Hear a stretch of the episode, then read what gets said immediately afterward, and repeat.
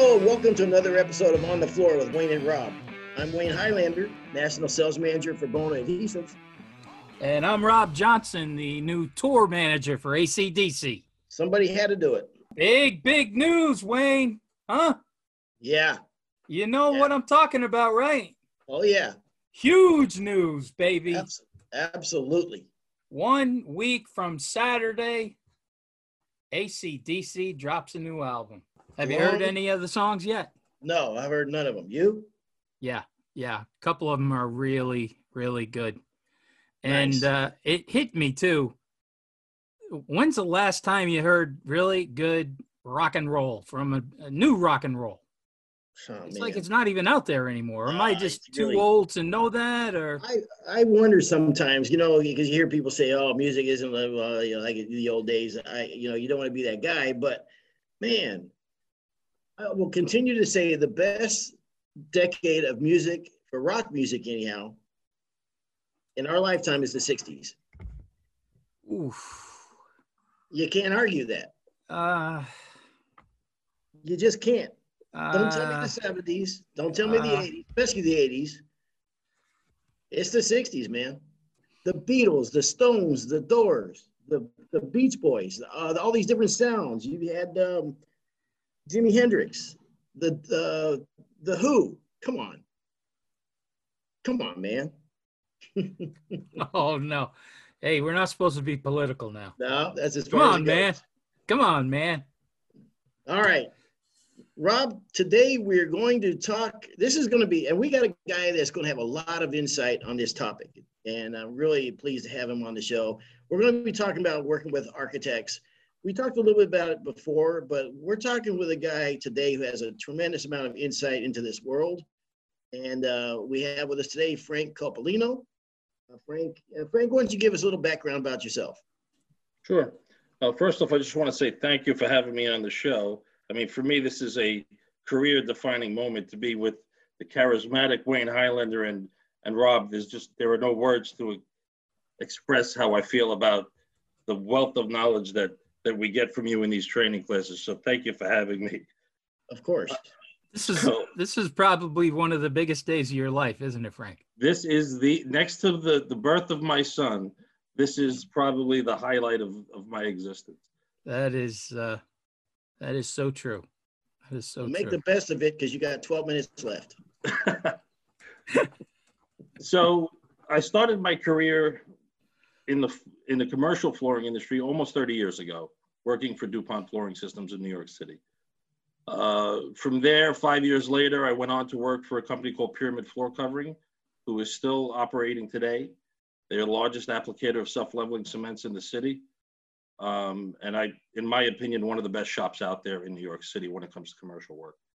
Uh, after a decade with them, I spent another decade with Architectural Flooring Resource, who focused, and it's in the title, on working with architects, designers, specifying, and staying ahead of the spec rather than chasing specs uh, later on, which is more difficult. Big distinction. Yeah. Yep.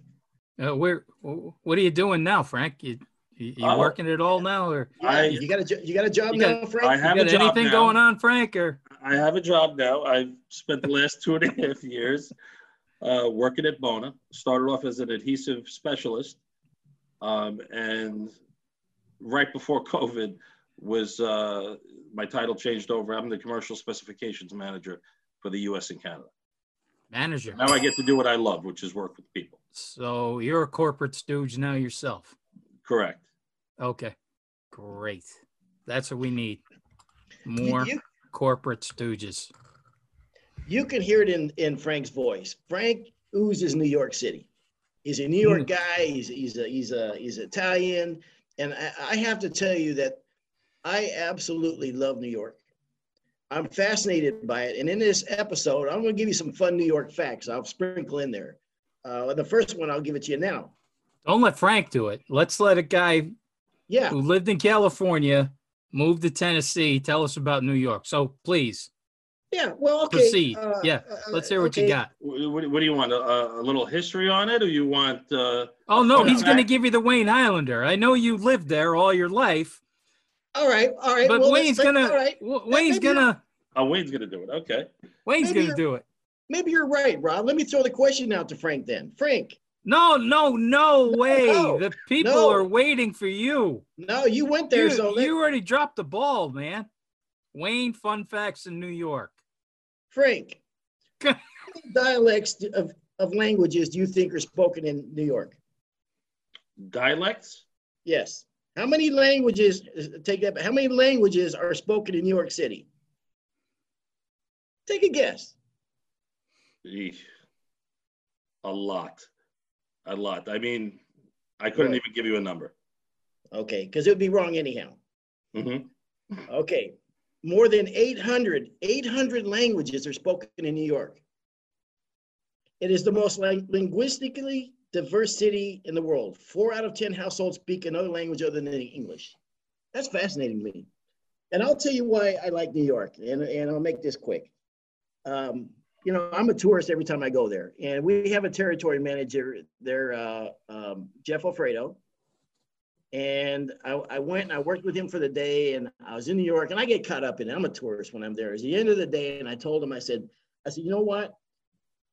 I'd love to go to a New York play, right? So just some kind of Broadway play. You know, if we have time, it's the end of the day. Uh, the traffic's gonna be terrible anyhow. He goes, yeah, I'm in. It's been, you know, you know what? This would be nice stress relief, right? It's been a long time hustling, whatever. Uh, we'll go to play tonight. If that's what you want to do. That's what we'll do. I said, fine.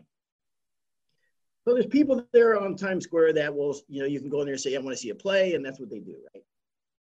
Uh, but this is, you know, no notice. We're on the spot. It's getting close to the time to start. So I had two choices. One were crazy expensive. Like I'm not gonna spend two hundred dollars for a play. It just, just, you know, as much as I and I love Broadway plays or live live musicals or whatever. You can get a great deal right now. Yes, you could. so the only play really available to us was a play called Kinky Boots. Okay, so let's just say there's a lot of cross dressing and you know, uh, but the lady sold it really good. Ah, it's a musical, it's fun, you'll love it. You're not, you you you, you know, it's not what you think it is. Uh, it actually was what I thought it was. Um, and if you've never been to a New York play, the seats are so small, and you know we, we had you know it was a last minute thing, so we're you were sitting on damn near sitting on top of each other. We watched this movie Kinky Boots with all the cross dressing and all stuff goes out. So the, the the musical is over. I walk outside with Jeff, and if you don't know Jeff, was he an ex-marine? I know he was a military guy. I believe Army. Army. Okay, so he's a he's an ex-army guy. He's a construction worker. You know, he's a New York guy or Jersey guy. And we walk outside, and he goes, "Bro, this never happened." so if you guys out there happen to see Jeff Alfredo, the Bona territory manager for New York City, ask him how he liked Kinky Boots. Kinky boots. You know, the first thing I'm going to do is call Jeff. Yeah, there you go. I can't wait. I wrote that down. Yes. You know, you mentioned all the dialects in New York City. Well, when I was in making sales calls, I used to do a lot of my sales calls in New York City on Saturday because everybody was open on Saturday and it was easy to drive around the city and park wherever you want. So Saturdays were great. So one day I brought Bum with me. I go, Hey, I'm going to the city for the day. You want to come? So he goes, Yeah, that'd be great. So we start off the day with uh, some of my Irish distributors. And I'm telling you, I could just listen to Irish guys talk all day long. Mhm. Nobody can drop an F bomb like an Irishman. Okay. Or a C bomb. oh, they're the best, man. You do you know those guys? Uh, the uh, oh man, they're over in the, the Bronx. Oh, you're talking about Woodlawn? Yes, yes, Woodlawn. Yeah, Oliver. Oliver My Woodlawn. buddy My- Oliver from Woodlawn. My wife fell in love with him. It's- She's got a thing for Irish guys. Well, I hold think. on a second. I thought she fell in love with Wayne. That's a Well, problem. that's Wow. if you look at Wayne, you look at Oliver. Now you see what I'm up against. There's no contest. right. Yeah, exactly. So from there, we went to another distributor that was owned by a China by a Jewish woman, but it was run by a Chinese guy. Do you know the guys I'm talking about over on? Um, they're on the east side. Oh, What would be. East Side Floors? No, it wouldn't be East Side. It was another one. And we ended up at a Russian distributor. just around the corner. Okay. West End. So we had hit, I don't know, three or four dis- distributions and everything. Oh, we ended up at uh, Gold Coast, the Italian brothers. God bless you. Right. I love that. They're, I love Mark and Mario. they they are my absolute favorite sales call in the whole world. I love those guys. So, anyways, we're driving home, and I can tell the kid's head is spinning. He's maybe like 12 years old. We come to a light in Brooklyn, and you know it's Saturday, so you know the Hasidic Jews can't can't drive cars, right? So they're all walking around, and they have the the hats, and the you know they're all dressed up. They look great. My son looks at me and he goes, "I didn't know there was Amish guys around here." I go, nah. I said, nah, they're not Amish. I said, you know, they're a different Jewish religion, great people. So we're driving home, and I said, so what do you think? He goes, I didn't understand a word anybody said today. I said, oh, it's funny because I speak five different dialects. I said, you get used to it. He said, I don't know how you do it. He goes, but the Irish guys, they were the toughest ones to, they were the toughest ones to uh, to understand. So That doesn't- when Wayne talks about dialects, it is uh, that's the great part of that city. that story doesn't surprise me because you know there's 800 dialects or different languages spoken in New York.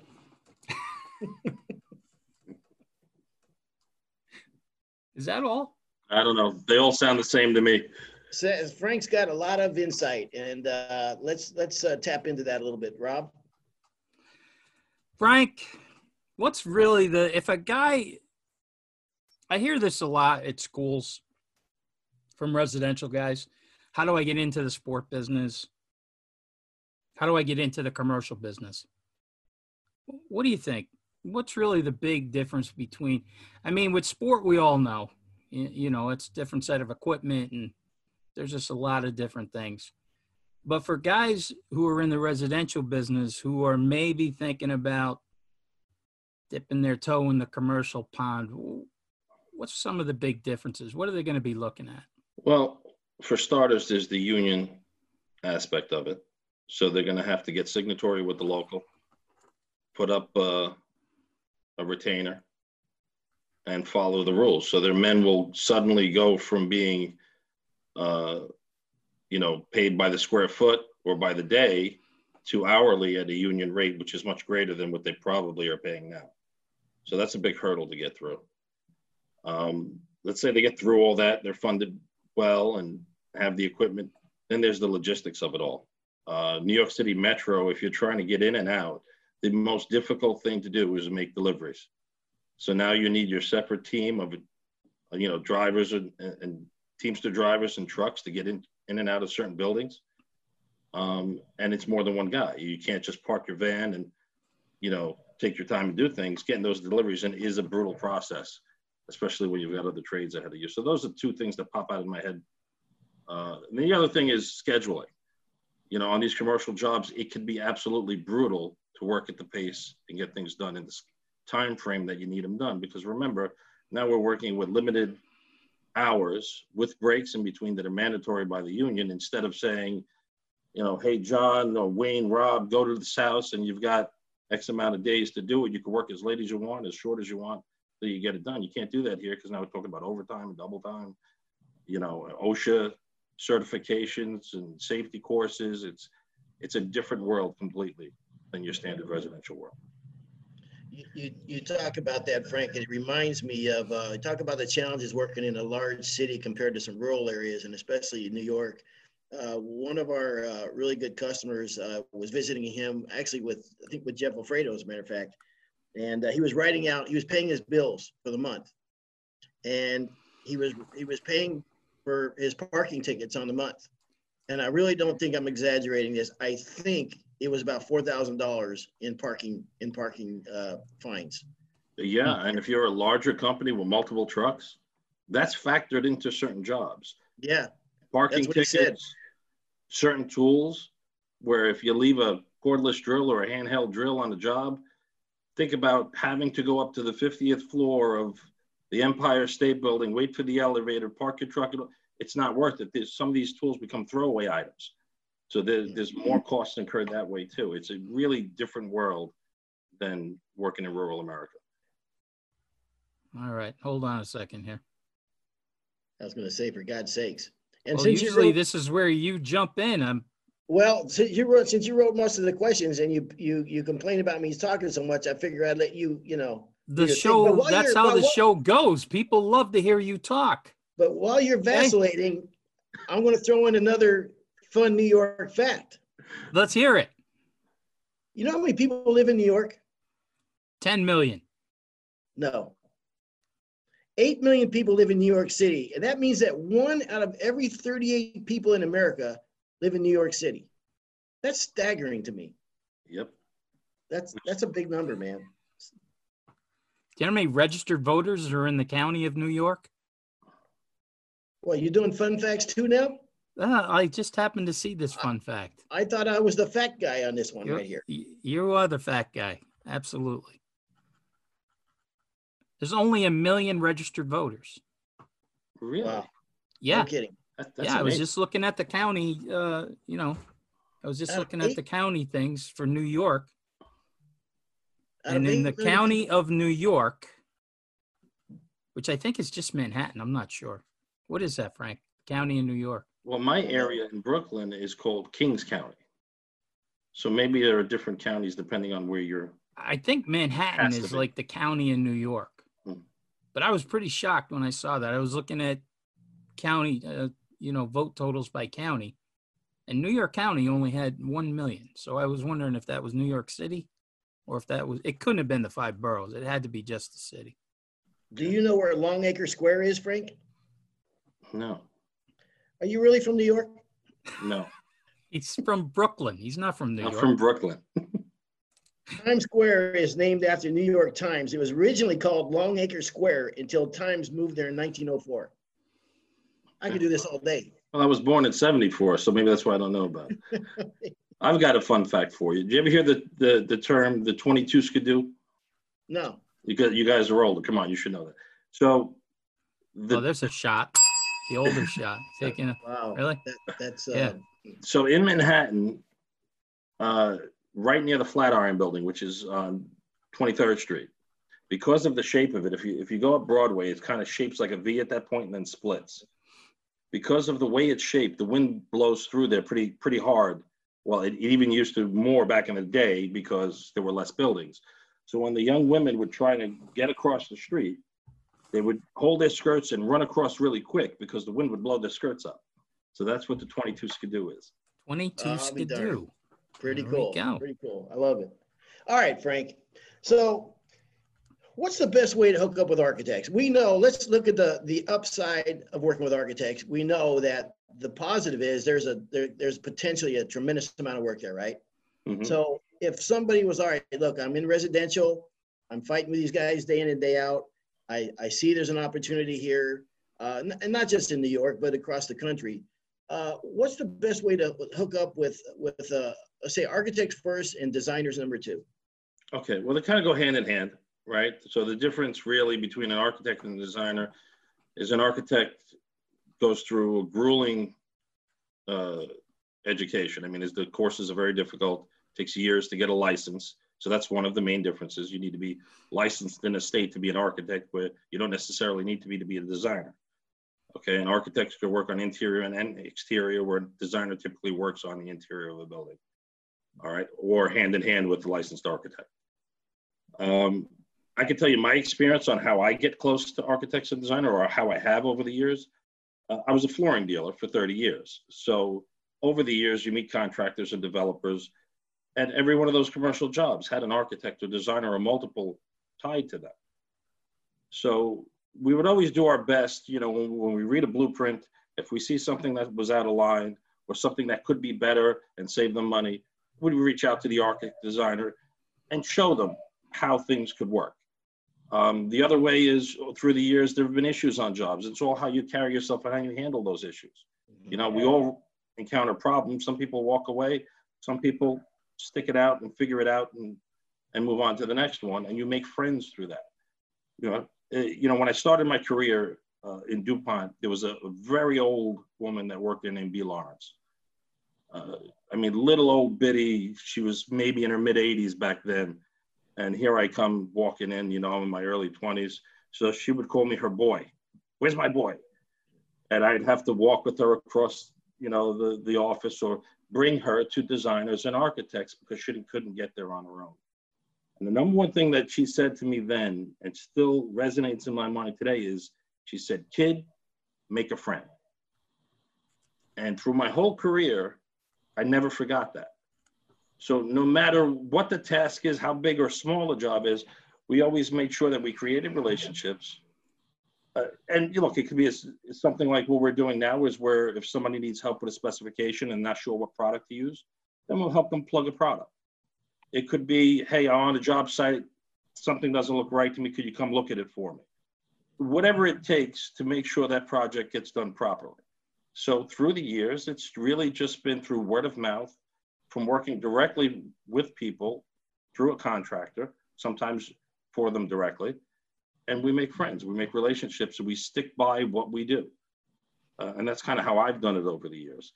nowadays, you've got the internet, you've got social media, you've got your LinkedIn's, your Facebooks, your Instagrams, uh, you know, where people could log in and find specification. So we do it that way as well you know, where if somebody has a question on a spec, we could forward it from there, or they could reach out to me directly. And I, I'd love to visit with people. I'm a people person. I live in New York, so I'm used to that. So these days, now there's quarantine, so we have to be careful about how we do things. So we're doing things uh, virtually. If I'm hearing you right, then Frank, uh, and it's not unlike a lot of residential stuff, except they're on a bigger level. Is is um, one relationships, of course, but two is problem solving, right? Uh, right. Architects are busy, busy people, um, and they handle hundreds, maybe thousands of different products that they that goes together in a project. And if you can be that one guy that knows that is their go-to guy on that one thing, I got a guy. Yeah, you got a guy, as as as, as Rob always says. Then you now are his go-to guy, yes. and you build that trust and work off of that trust. And what a way to make friends, huh, Frank? Yeah, you fix a problem, you got a friend for life. Right. That's right. Okay, so that's working with designers, Frank. I'm I'm sorry. That's working with architects. Let's talk about working with designers because I think floor guys will probably work with designers more than architects. That's what I'm thinking. Am I wrong or? You, no, you're right. You designers or decorators, um, where they're more concerned with aesthetics, how it looks, how things match and go together. Um, and when you're dealing with a designer who isn't as uh, technically sound as an architect may be, it's really up to the craftsman to explain things and be very thorough in the process. So if they specify a wide plank floor in the lower level of a building, they don't know that I need to check for moisture, that I need, you know, certain parameters to, to get this installation done safely and, and have it look the way it's supposed to. So that's where they really need to, the professional to, for lack of better terms, hold their hands a little bit more and walk them through the entire process, not just, oh, I'm going to glue your floor down, but these are the right steps I need to take to get it done successfully. You know, where an architect may understand most of that already, and you just need to reinforce it when you you're working. You know, so I would imagine, you know, I think about this uh, designers a lot. You know, which you know, I'll tell you what, um, if you're around a good designer, and you see the power that they what they bring to a project is, amazing what they do. And i would always i think with pinterest and everything that their profession is almost under attack a little bit because things oh i see it on pinterest i just get everything off pinterest. But there's a whole lot that goes into a, what a designer does and what they can bring to a project. And eh, i've been on projects before where it just blows my mind. And you know you don't yeah it's easy to see it when the project is done but to visualize that and to understand that ahead of time is uh it's it's an art it's a science it's a whole lot that goes into that isn't it?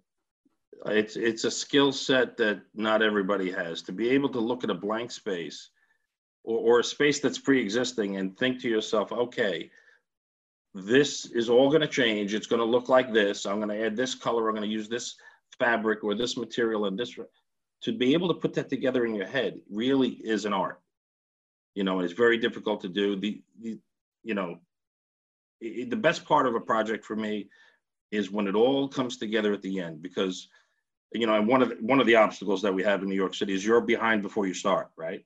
So as a flooring contractor, you normally get the phone call, hey, we're going to give you this job, but by the way, I need you on the job in X amount of time. Mm-hmm. So you're already behind before you started. So to be able to, to see it all come together and the madness in the in between and see that final product, it, it really, it's the best part of the job. You know, especially when you were an intricate part of that.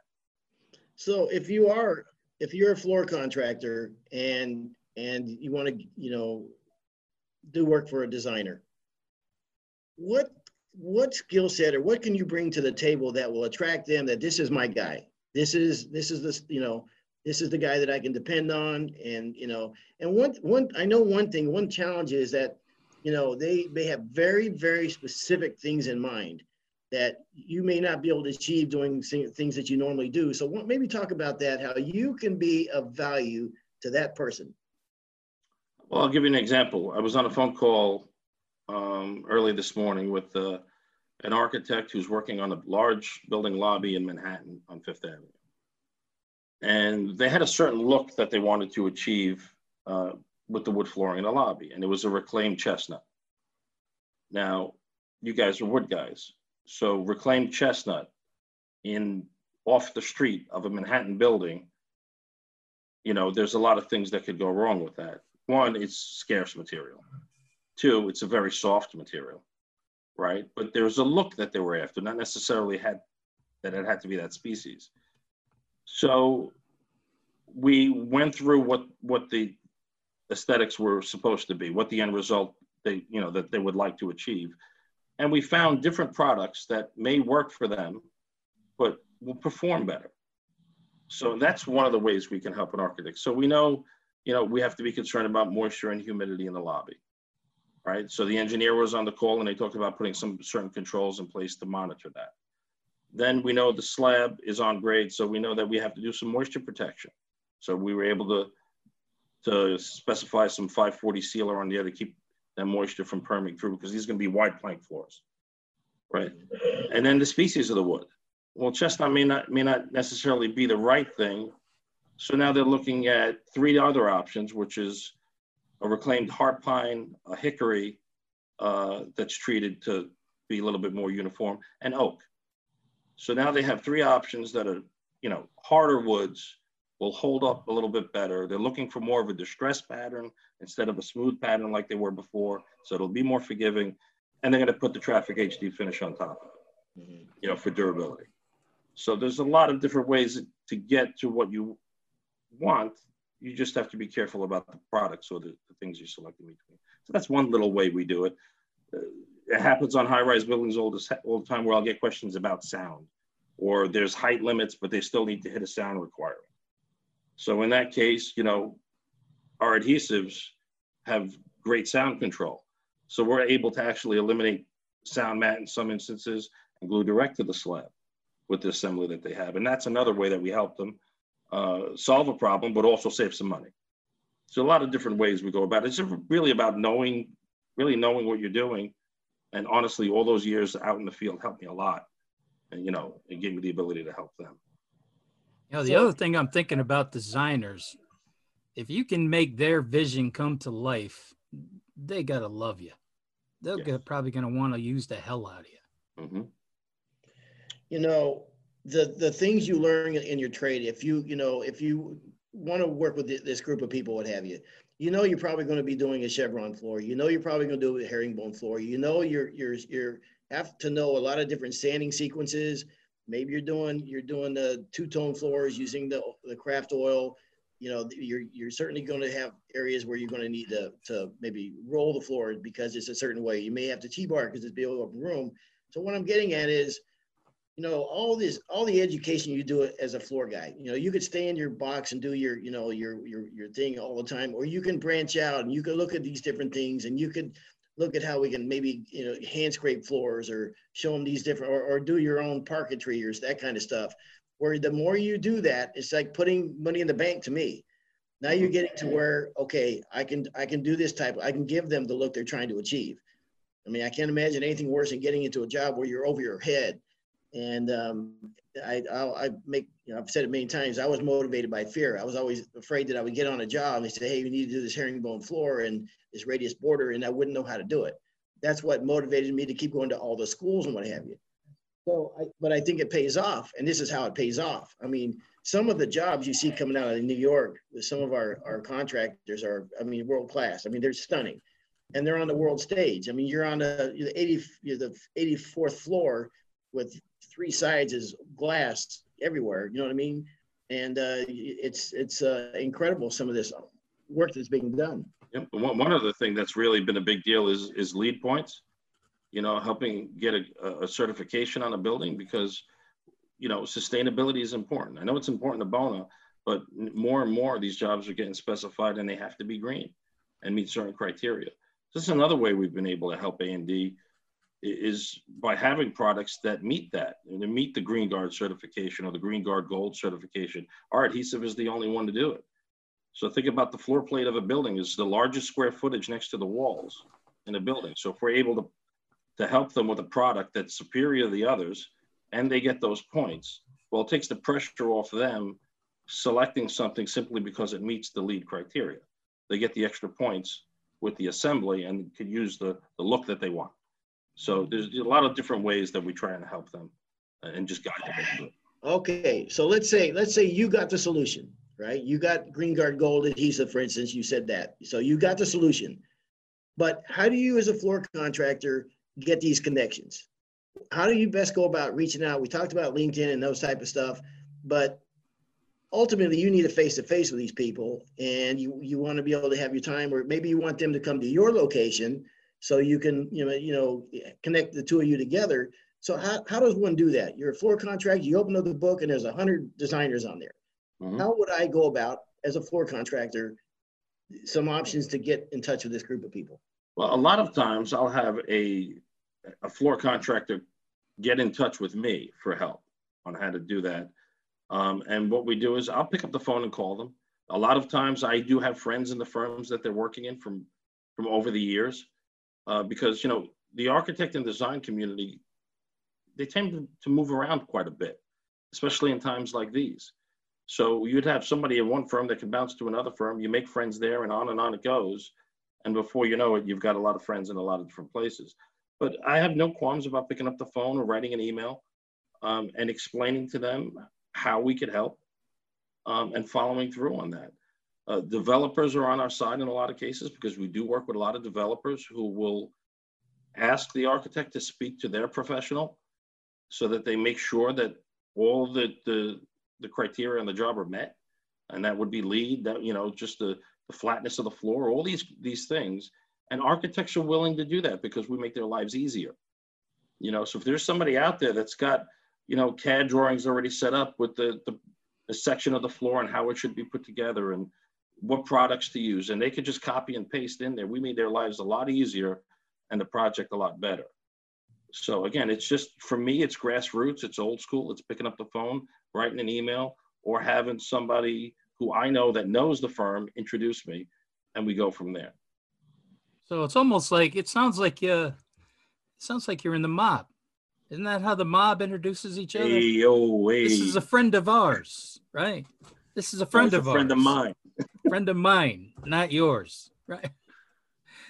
It's it's hey, networking. It's all now it that you're. Uh, I mean, one of the things that we try to teach everybody in the classes, this, the uh, training events, is to spot trends, and I think the trends usually start commercial because so many architects and designers do the commercial work or have so such a big part of the commercial work and then it trickles into the residential so I always tell my students in the classes, try to spot the trends, start, spot the fads, and be the first one to figure out how to do it. Jump on it, and the first guys through the wall are going to make the money. Hmm. So um, this is a good time for another fun fact. How many boroughs are in New York? Five. Okay. The borough of Brooklyn alone would be the fourth largest city in the United States. Queens would be ranked fourth nationwide. That's two boroughs in the in the city. That's that blows my mind. But you, you, talked about show. Didn't you ever see the show Welcome Back, Kotter? I did, but that was ages ago. Yeah, the very beginning of Welcome Back Kotter. That's what it said. Welcome to Brooklyn, the fourth largest city in the world, in the country, or something Oh, like that. darned. You got to remember Yeah. like a steel trap. Well, just for absolute things that are useless to everybody. I used to love that show. One of the challenges in New York, and and and uh, it you was know, when a I, good show. I say I love New York, and um, but I'm a you know I'm there for three days at the most when I'm there, and at the end of those three days I'm exhausted because you are you are just your sensory overload, man. I mean, with the traffic and the noise and the pace and the 24 hours and the, the crowdedness and what have you. And I went to a job site and and I went, oh, I, I just don't know how they do it. I, I New York people are just amazing to me because even to get the wood on the job was like that's that alone was accomplishment for the day because you gotta you you gotta first of all you gotta get eight foot wood in the in the elevator i don't even know how you would lay something white longer than that because how are you to get it to the 30th fourth floor number one two you got to grease the guy the elevator guy or your stuff's not going anywhere. You, you god help you finding a place to park because you're going to get a ticket no matter what anyhow.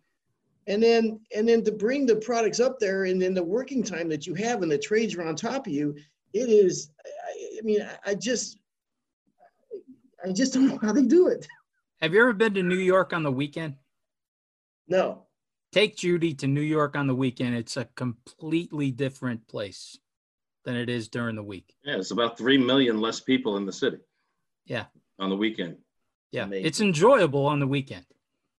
it's enjoyable during the week too I, i'm i'm fascinated by it but i just every like i said three days and you're exhausted because of the you know the the, the traffic and the night the- everything is just just it's like everything is just the game is speeded up so much in new york and I, I guess that's where new york minute comes from because it is just a whole different world man Okay, Frank. So now we know that uh, these guys want to get into them. They want to start dealing with architects and designers. It's going to be tough to get out there and just do some cold calling. What association would, if I was going to get into it, what associations would I join just to start mingling with these people? Uh, well, one association that we're affiliated with is IIDA, and that's the International Interior Design Association. Um, you could be a sponsor for that organization, and in New York City alone, in our, in our charter, there are about 1,100 architects and designers that are part of that charter. Um, so that's something that they could sponsor. IIDA has about 50 events a year, um, including roundtables, uh, dinners, parties. Uh, their Halloween party is just amazing. There's over 5,000 or so people that attend that. Do they all are they over up? are, are they over 13 Do they dress up? Yes, or, they or past party? the sixth grade So uh, you- that's a Wayne, great Wayne's group. got a, a phobia about anybody over the sixth grade dressing up for Halloween. So did you go to the IIDA Halloween Well, they didn't have this it year? this year because of the pandemic. What Um, about but last I year? have been to, they call it color invasion. I've been there several times. and what'd you and dress up blast. as? well, I was uh, Edward Scissorhands once, There you go. I like that. and uh, I was Beetlejuice the other time. Isn't dressing up fun? I love it. It's, it's like one of my favorite times of the year. You know, Next when this year, I'm thing ever ends, if you ever get invited to another one, I want you to bring Wayne with you, Absolutely. and I'm you got to dress up, Wayne, Wayne. Wayne was supposed to come with me this year, but they canceled everything. So i'm going to dress up like is- kinky boots yeah, and this goes back to, to making a friend. You know, we do a lot of these dinners, and sometimes they're informational. Sometimes it's just about getting out there, loosening up, and having some fun. And you make friends that way, and those friends you can carry through your career with you. So it's you think most cities balance. have a have a division of this IIDA? Yes. Okay. Oh, that's Yes. great. Well, okay. Um, so again, you're a floor guy. So should I have a portfolio with me or for samples for these guys or how does that work, Frank? Well, architects and designers uh, seem to be always behind the gun. So it's it's not abnormal for an architect or designer to request a sample or a custom sample or something at the 11th hour because they've got their what they call their storyboard ready to present to their customer in the morning. So it is always a good idea to have plenty of samples or cuttings on hand that you could ship over overnight or walk over. I've done it millions of times. Um, and just a little little tip when you're giving out samples, you know for the guys out there that that you know don't like to give out too much on the sample side, they want to give one little cutting. Don't do that. Always give a range of samples because wood is a natural product. There's going to be variation. So when you're sampling product, make sure they have plenty of variation. You explain that not every board is going to look the same because not every tree is the same. You know, so when you when you're sending stuff out. So Frank, I, I know that um, this is your, I mean, you, like I said, you've, you've done this your whole career and, and uh, working with architects and design community is, is, uh, has been your life. But there's another side of you that I want to talk about that uh, you spent a lot of time with and it's very important to you. And uh, I know you don't talk about a lot, but I'm going to put you on the spot here. And uh, you do a lot of charity work with uh, uh, some uh, different organization for kids. So why don't you talk about that for a minute? Uh, sure.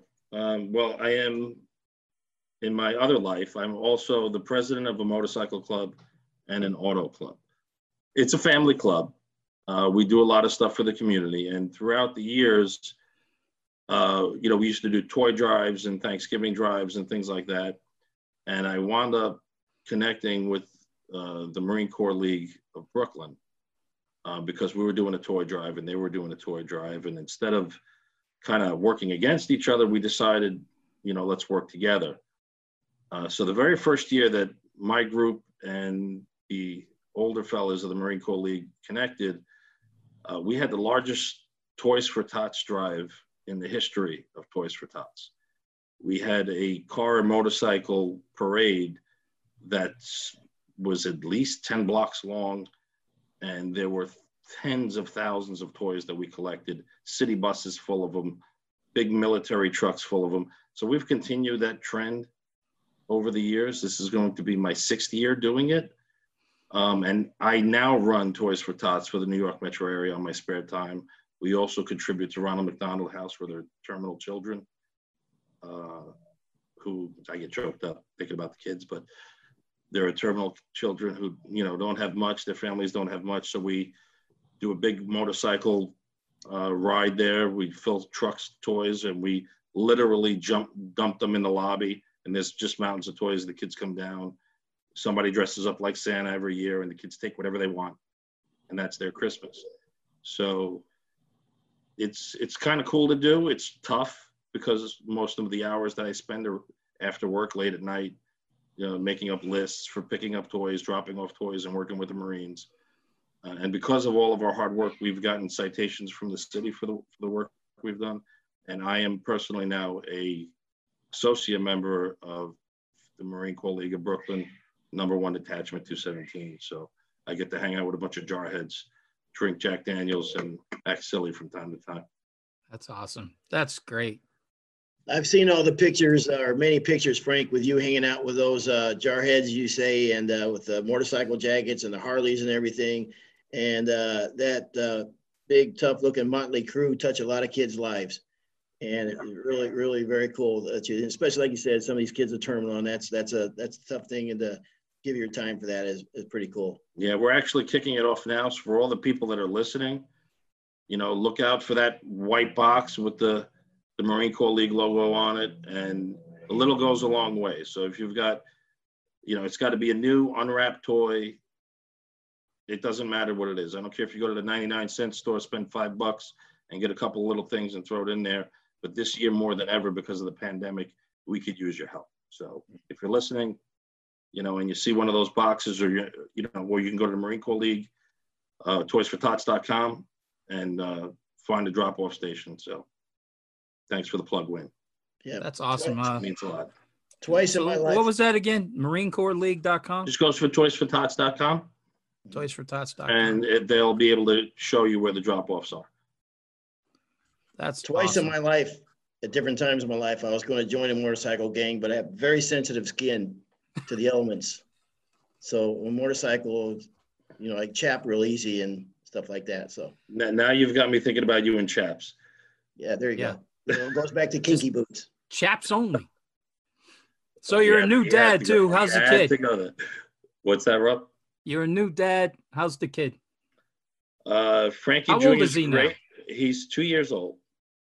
He's a he's a, a big guy for two. Uh, he's about the size of a four year old, so I don't know where he gets it from. He's got good genes. Must be his mother. But uh, no, he's doing great. It's that's just the love of my life right there. I just don't know how I I couldn't. You got to be the oldest new dad I've ever seen in my life. Yeah. 46. Like- I, he was born uh, two years ago, so How old are you? I'll 46. I'll be 47 this. My summer. God, you're like heading into Charlie Chaplin type stuff. He was 80 and having kids. Hey, listen, I'll tell you I'm what, blessed. He, I don't know where he came from. He's a good looking kid, man. And the paws on that kid for a two year old, Yeah. the paws on him. That kid's going to be a middle linebacker somewhere, man. Amen. He's a big Got that- boy. Got that good good hair on him too. So Frank, listen, uh, I appreciate the insight, uh, you know, that you bring to the table, and uh, it's been great having you work with us at Bona. You're a great addition to the team, and uh, you do a lot of work and help everybody out, uh, not just in New York, but uh, you cover the whole country now. Yes. So uh, appreciate everything you do, and um, thanks for spending some time with us. And um, again, this is Frank Copolino with Bona, and this has been another episode of On the Floor with Wayne and Rob. Please stay tuned for another episode.